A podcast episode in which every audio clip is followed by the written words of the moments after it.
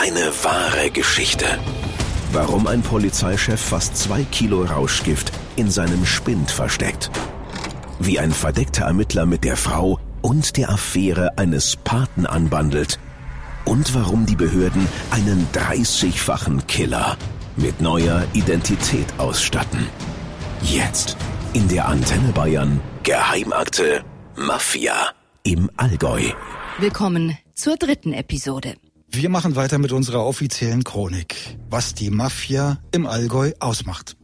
Welche skurrilen Wendungen es da noch gibt. Wir haben die erste Phase beschrieben, die Sizilianer aus der Kleinstadt Adrano. Mehrere Generationen von Bossen landeten vor dem Landgericht Kempten und wurden nach Italien abgeschoben. Von hier und von Adrano hatten sie ihre weltweiten Geschäfte betrieben. Drogen, Morde, Schutzgeld, was das Strafgesetzbuch hergibt. Aber Polizei und Staatsanwaltschaft hatten diese Gruppe immer besser im Griff.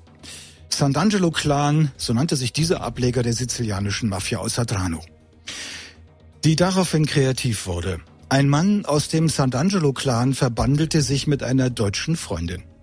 Er brachte sie dazu, sich bei der Staatsanwaltschaft als Schreibkraft zu bewerben. Das hätte fast geklappt. Erst unmittelbar vor der Einstellung fiel einem Fahnder auf, in welchen Kreisen sie verkehrte und wer ihr Freund war. Glück für die Behörden und ein ungutes Gefühl. Gab es vielleicht Versuche, die Fahnder zu unterwandern, die bisher nicht bemerkt wurden? Wobei eines heute gewiss ist, die Zeit der Sizilianer im Allgäu war vorbei. Den Drangheta aus Kalabrien übernahm. Vereinzelt machten Sizilianer mit. Memo etwa, der Freund von Drangheta-Boss Giorgio Basile, war Sizilianer. Er war sogar einer der besten Freunde Basiles, was ihn nicht rettete. Basile ermordete ihn trotzdem. Sein letzter Mord, bevor er in Kempten verhaftet wurde. Der LKA-Ermittler Ernst Wirth brachte ihn zum Reden. Mit Giorgio werden wir uns gleich noch einmal beschäftigen, nämlich zu der Frage, wie ein 30-facher Mörder heute mit seiner Vergangenheit umgeht. Ob er so etwas wie Reue kennt. Was er zu seinen vergangenen Taten sagt. Basile ist nämlich ein Ausnahmefall. Ein Mafiaboss, der tatsächlich echte und tiefe Einblicke in seine Persönlichkeit erlaubt. Aber zuerst zurück zur Chronik. Da wird's nach der Verhaftung Basiles ruhiger. Kaum noch Drogen. Kaum noch Zeichen von Schutzgelderpressung. Es sieht so aus, als sei die Mafia im Allgäu geschlagen. Im Jahr 2000 bekommt die Drogenfahndung in Kempten einen neuen Chef, Armin N. Und tatsächlich, jahrelang passiert nichts mehr mit Mafia. Aber nicht für immer. Es geht dann ja doch weiter. 2008. Sonthofen. Die Polizei bereitet sich auf eine Razzia in der Pizzeria Vulcano vor. Die hat übrigens nichts mit der heutigen Pizzeria Vulcano in Sonthofen zu tun. Die damalige steht unter Verdacht, einen Lieferservice für Drogen aller Art zu betreiben, vor allem Kokain.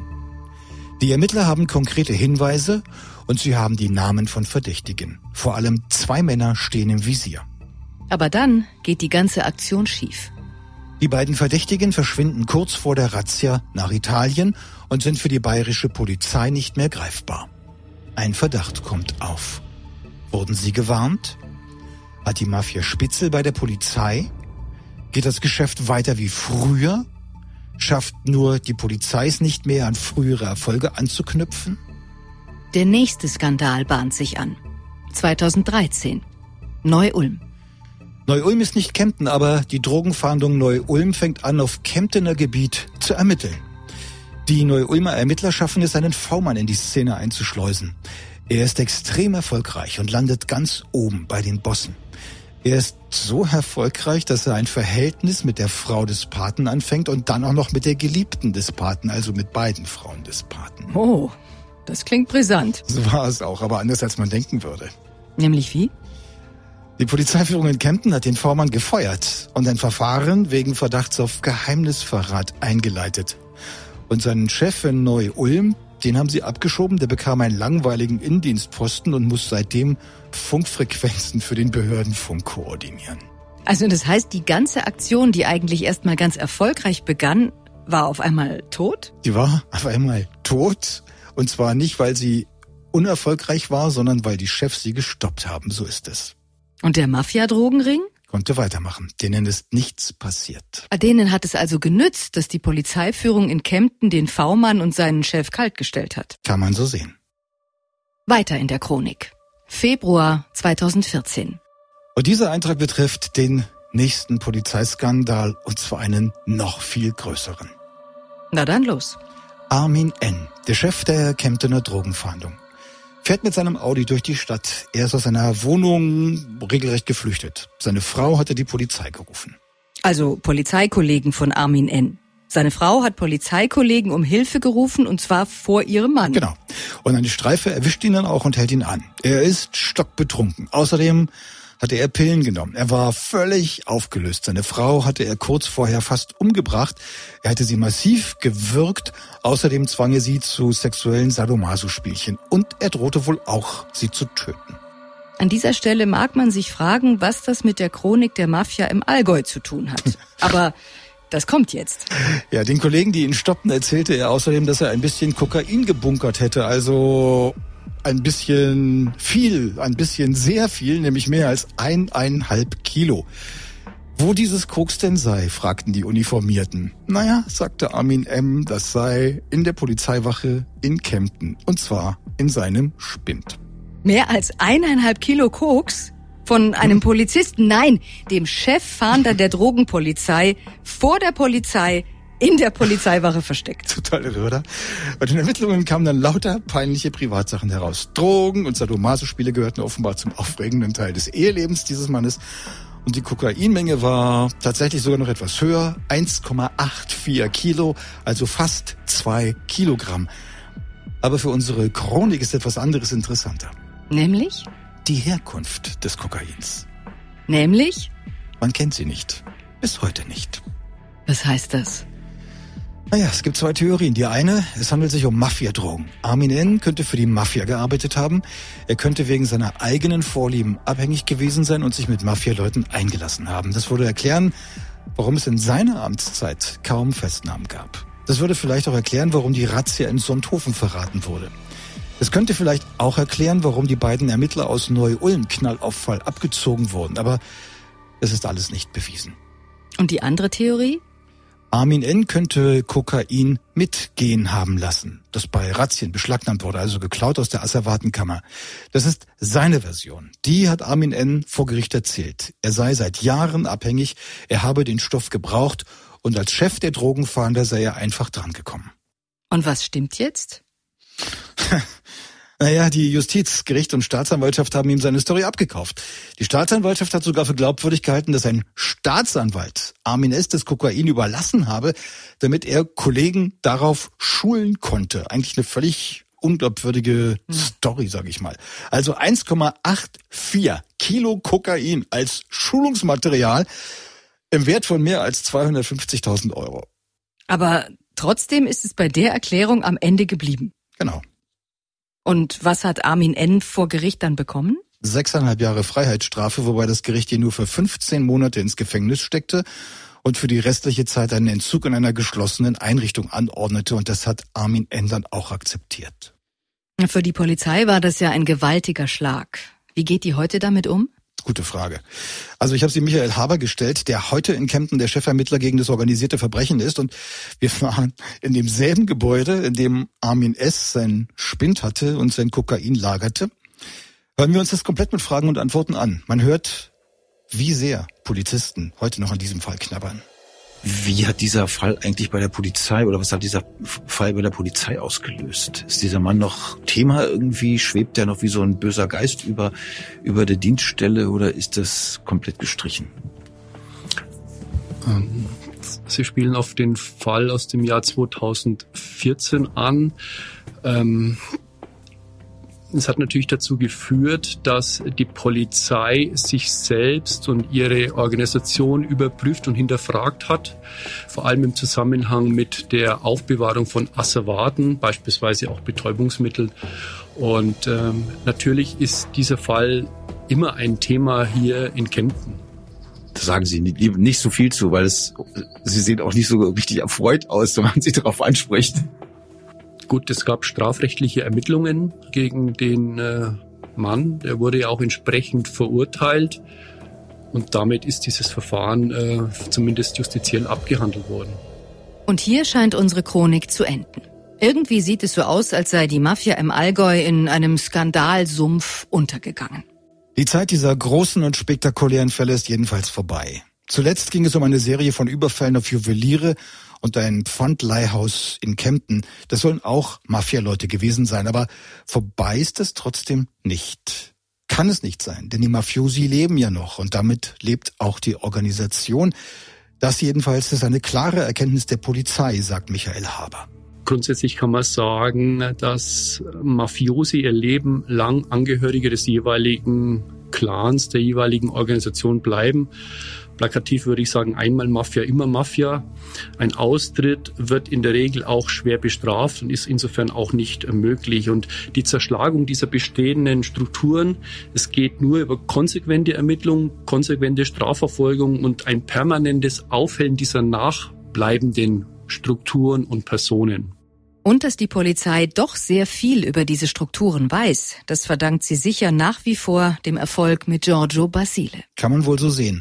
Selten hat ein Mafiosi mehr verraten als er, zumal einer, der ganz oben war, der alle wichtigen Leute kannte und der die Strukturen kannte, der die Mentalität der Mafia erlebt und gelebt hat, der selber 30 Menschen tötete.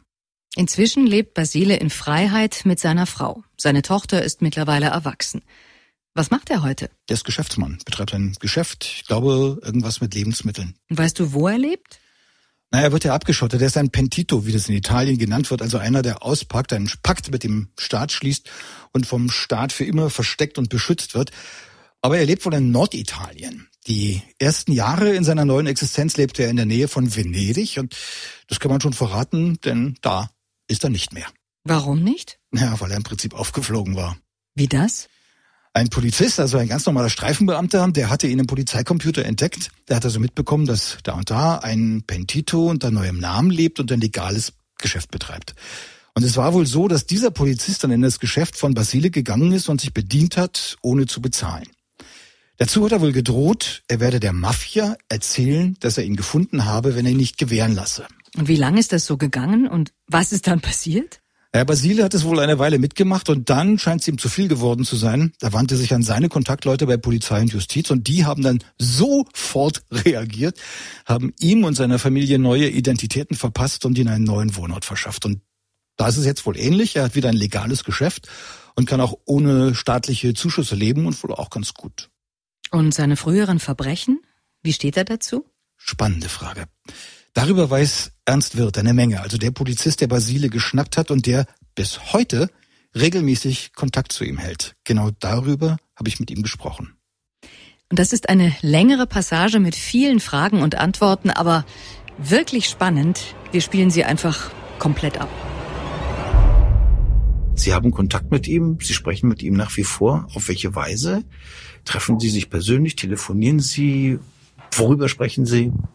Wir sprechen ausschließlich über, über seine persönliche Situation und über die Situation seiner Familie. Äh, es gibt keinerlei Unterhaltung über irgendwelche deliktischen Sachverhalte, sondern nur persönlich. Und das ist eine Besonderheit aus meiner Sicht. Ähm, der Kontakt besteht jetzt seit 1998. Letztmalig persönlich getroffen haben wir uns im Jahre 2016 äh, das nächste persönliche Treffen ist allerdings in Vorbereitung. Wie würden Sie das Verhältnis zu ihm beschreiben? Ist das, ähm, also geht es schon Richtung Freundschaft oder sowas?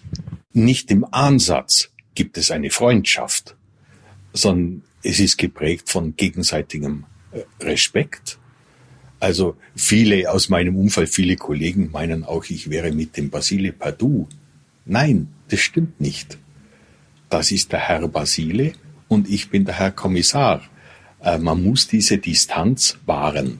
Die wird von ihm sehr geschätzt. Er weiß, dass er sich absolut verlassen kann auf mein Wort. Und so hält dieser Kontakt permanent.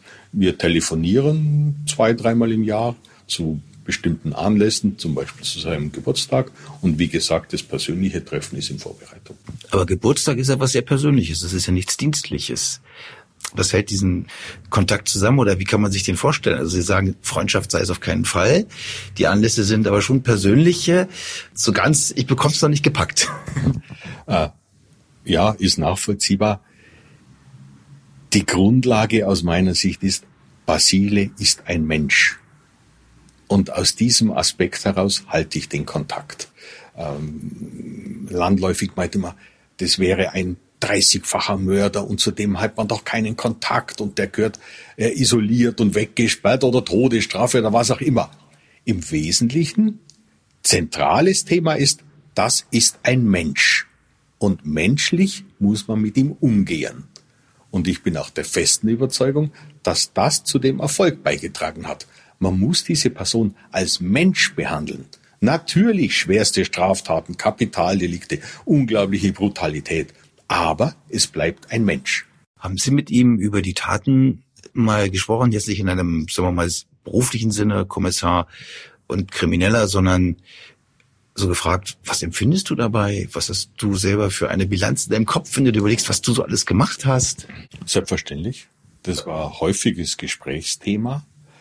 Äh, die Empfindungen von ihm sind sehr unterschiedlich ausgeprägt. Über den Mord an De Chico, den ersten Mord, das war der schönste Tag in seinem Leben, so bezeichnet er das. Auf diesen Mord ist er stolz. Sehr bedrückend für ihn ist der letzte Mord an seinem Freund Mimo in den Niederlanden. Er sagt immer wieder, äh, die Person Mimo erscheint ihm jede Nacht im Traum. Unter diesem Tötungsdelikt, da leidet er. Es könnte auch sein, dass er diesen Mord bereut. Alle anderen Tötungsdelikte bereut er nicht. Wie steht der Basile zu, zu, zu einem Menschenleben, also ein Menschenleben an und für sich und dem Wert, den es hat? Äh, sehr interessante Frage, habe ich mit ihm auch lange Zeit beredet. 29 Tötungsdelikte, die er begangen hat. Da sagt er, da war die Frage, der oder ich. Einen von uns beiden trifft's. Einer von uns beiden stirbt jetzt. Und da war immer nur die Frage, der oder ich. Anders war es beim letzten Tötungsdelikt. Anders, weil? Weil das war sein enger persönlicher Freund. Und der Basile sagt auch, dieser Mord, der setzt ihm zu, denn er bezeichnet es so, das war keine gute Arbeit. Er hat den Mimo an eine Bushaltestelle gelockt, um mit ihm in ein Bordell zu fahren. Er hat diese Tat über Monate vorbereitet, denn er musste den Mimo aus Italien wegbringen in die Niederlande. Das ist ihm dann gelungen. Dann wollten sie abends in ein Bordell fahren. Dann hat er die Pistole gezogen und hat den Mimo von hinten erschossen. Und der Mimo war nicht sofort tot. Und dann musste er noch zweimal schießen. Er sagt dann immer, das war keine gute Arbeit. Und das belastet ihn. Hat der Basile ein moralisches Gerüst, das vergleichbar wäre dem eines Nichtkriminellen? Er zeigt gewisse Ansätze dazu. Aber ein moralisches Gerüst, wie wir es kennen, hat er nicht. Tatsache ist, Basile ist durch und durch kriminell. Und er wurde dann mafios. Das unterscheidet ihn in gewisser Weise von anderen Mafia-Angehörigen, die durch und durch mafios sind. Basile ist kriminell und wurde mafios. Ein moralisches Gerüst, wie es wir kennen, hat er nicht. Ist Basile heute eigentlich geläutert? Das ist sehr unterschiedlich. Er hat Phasen, da ist er geläutert. Andererseits, nein, denn er rechtfertigt das alles, das war für die Organisation, das war erforderlich und immer die Kann-Aussage, der oder ich. Ich mache das auch daran fest, Basile hat die Betreuung durch einen Psychologen in Italien nicht angenommen. Er will alles mit sich selber ausmachen und das selber verarbeiten. Das zeigt mir auch, letztlich bereut er keine Tat. Welcher Art ist das Geschäft, das er heute hat? Da kann ich keine Aussagen dazu machen. Aber Sie wissen es. Selbstverständlich. Ist es ein ehrliches Geschäft? Ja, das wird ja unterstützt von den italienischen Behörden. Das ist ein reelles Geschäft. Ich hatte einen Kronzeugen, das war ein 16-facher Mörder, der hat im Norden von Italien, äh, im Norden von Rom ein Hotel betrieben. Ein ganz normales Hotel. Er hat mich mehrfach eingeladen, ich soll doch in dieses Hotel kommen. Ich habe es aber dann eher nicht angenommen. Äh, lebt der Basile oder betreibt der Basile ausschließlich nur sein legales Geschäft oder ist er nach wie vor auch in anderen Geschäften verstrickt? Die Frage kommt mir nur deswegen, weil Sie eben gesagt haben, er ist durch und durch kriminell. Ich denke, er wird sehr streng geführt von den italienischen Zeugenschutzbehörden und von den Justizbehörden. Die Geschäfte, die er jetzt betreibt, die sind legal. Er ist geschäftstüchtig. Er ist intelligent. Ich könnte mir allerdings vorstellen, wenn sich eine Möglichkeit bietet für ein Betrugsdelikt zum Beispiel, dass er da durchaus schwach werden könnte. Aber grundsätzlich, er ist auf einem guten Weg und wird sicher sehr unterstützt von seiner Frau. Wie ist denn eigentlich seine Stellung zu heutigen Mafiastrukturen? Hat er Verbindungen oder meidet er die? Wird er da kontrolliert oder muss er die sogar fürchten? Es gab eine Phase, da war er im Visier der Organisation aus Corigliano Calabro, aber die italienischen Zeugenschutzmaßnahmen haben hervorragend gegriffen. Ich gehe davon aus, dass er keinerlei Kontakt mehr dahin hat. Allerdings muss man wissen, im Umfeld von ihm, im kriminellen Umfeld von damals, wurden zwei Mittäter von ihm bereits ermordet. Zudem verstarb er sein Sohn aus einer Beziehung mit einer deutschen Staatsangehörigen. Giovanni Feiss hat Suizid begangen in Mülheim-Ruhr und seine Schwester hat Suizid begangen, die hat damals in Aachen gelebt. Basile vermutet hinter diesen beiden Suiziden die große Verschwörung der gegnerischen Clans oder der eigenen Leute, die sich so an ihm rächen wollen. Tatsache ist, die beiden Suizide sind geprüft und es sind keinerlei Hinweise da, dass es irgendwelche Einwirkungen von außen auf die Person gab. Damit sind wir am Ende unserer Geheimakte Mafia im Allgäu. Eine Geschichte des Verbrechens. Danke fürs Zuhören. Wir freuen uns über Likes und Empfehlungen und bis zur nächsten Geheimakte. Geheimakte Mafia im Allgäu. Ein Antenne Bayern Podcast von Christoph Lemmer.